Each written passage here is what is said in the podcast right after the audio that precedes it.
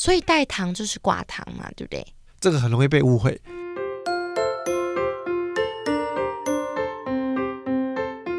Hello，大家好，我是今天的主持人白白，欢迎收听 JR 健康新干线。今天我们要来聊一个主题，叫做益生菌也爱吃的糖，我可以吃吗？那聊到这么专业的主题，肯定要请到我们的营养师 Ricky。Hello，大家好，我是营养师 Ricky。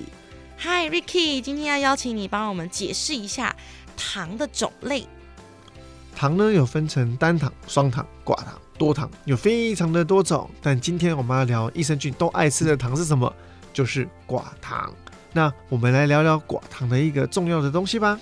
寡糖呢和蔗糖呢其实是不一样的东西。很多人呢都会认为说，哎，寡糖跟蔗糖都是糖，哎，不，它不同。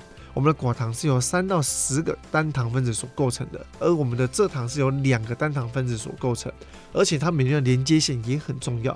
寡糖跟蔗糖虽然都是由单糖分子所构成，但是因为蔗糖呢，它里面连接线是很容易被切断，所以很容易被快速吸收的。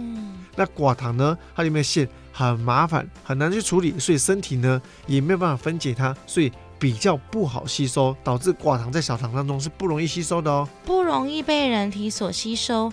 那热量增加也不快的原因是什么呢？因为我们的寡糖呢，它在小肠不好吸收这个点，所以导致我们寡糖在没有被消化，就被肠道的细菌所去使用去发酵，而每一克寡糖就会产生出零到二点五大卡的热量哦，比起其他的热量消耗是非常低的，几乎只有一半的热量而已。除此之外呢，还可以让肠道的一个生态变得更好。换句话说啊，寡糖就是细菌的食物啊，所以多吃寡糖类的一个食物，等于间接在养身体的好菌哦。可以使我们人体的消化道菌丛正常化，帮助我们改善肠胃道的一个正常消化以及运动。哇，这样听起来寡糖是很好的东西哎。那 Ricky 给我跟我们聊聊一下寡糖还有什么优点吗？寡糖的优点呢有三个优点啊、它在天然的蔬果中，像是一些大蒜啊、洋葱、牛蒡，还有芦笋、大豆、麦类这些呢，都可以摄取到我们的寡糖，所以大家可以多吃这一类的食物来养身体的好菌。优点二，它的热量呢只有砂糖的一半，是减重的新武器。但是啊，还是不宜吃太多。它虽然说减重是有帮助的，但是建议只吃十四克到二十八克就可以了，因为它属于一种低热量的甜味剂。因为寡糖难以消化，它不会对于我们的血糖啊、胰岛素的分泌有任何的影响，因此呢，也被当成低热量或者糖尿病病人的一个甜味剂的来使用。蔗糖呢，却会引起我们的中性脂肪上升。寡糖呢，反而有促进血脂肪下降的一个效果啦。即便有看起来很棒的一个功效，还是建议一天只要吃十四克到二十八克就可以，不然呢，你就会腹泻啦、腹胀啊，很不舒服。那在第三个优点就是，它也是我们的益菌小帮手，还可以克服我们的便秘，所以多吃寡糖就有以上三个优点哦。哇，听起来真的很赞呢。那我想问一下 Ricky，所以代糖就是寡糖嘛，对不对？这个很容易被误会。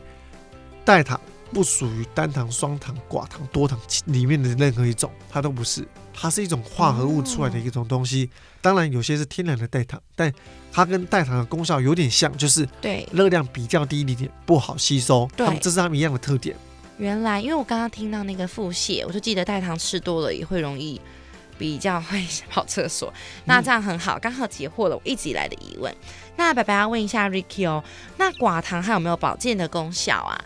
其实寡糖也那很常被放在保健食品当中的，因为第一，它可以改变我们肠道的菌相。当果寡糖呢在小肠分解后进入大肠里，成为乳酸菌或者乳杆菌的一个食物，经过这些好菌的代谢，会产生出醋酸以及乳酸，而产生这些酸呢，会造成我们的酸性环境，还可以抑制大量的大肠菌以及坏菌，进而改变我们肠道环境，还可以预防下痢。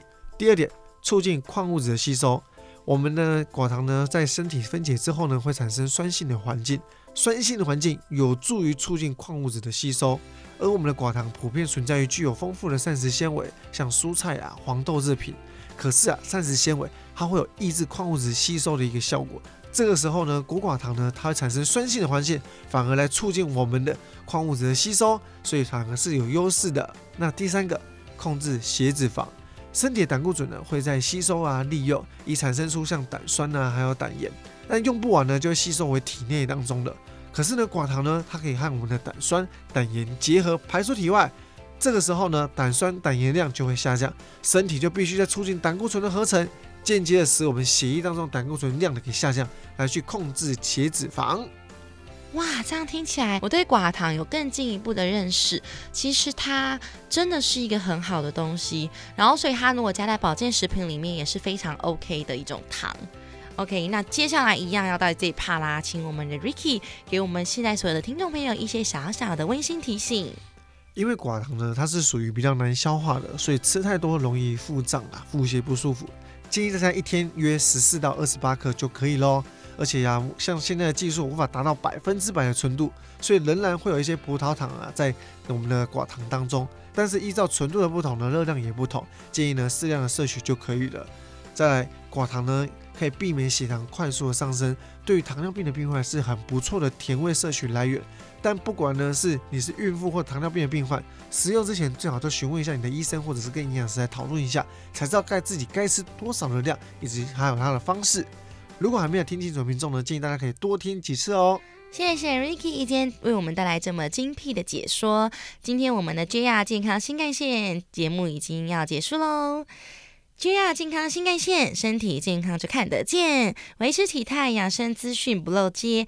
IG、脸书请搜寻营养师 Ricky，还要记得订阅分享 Ricky 和白白的 Podcast。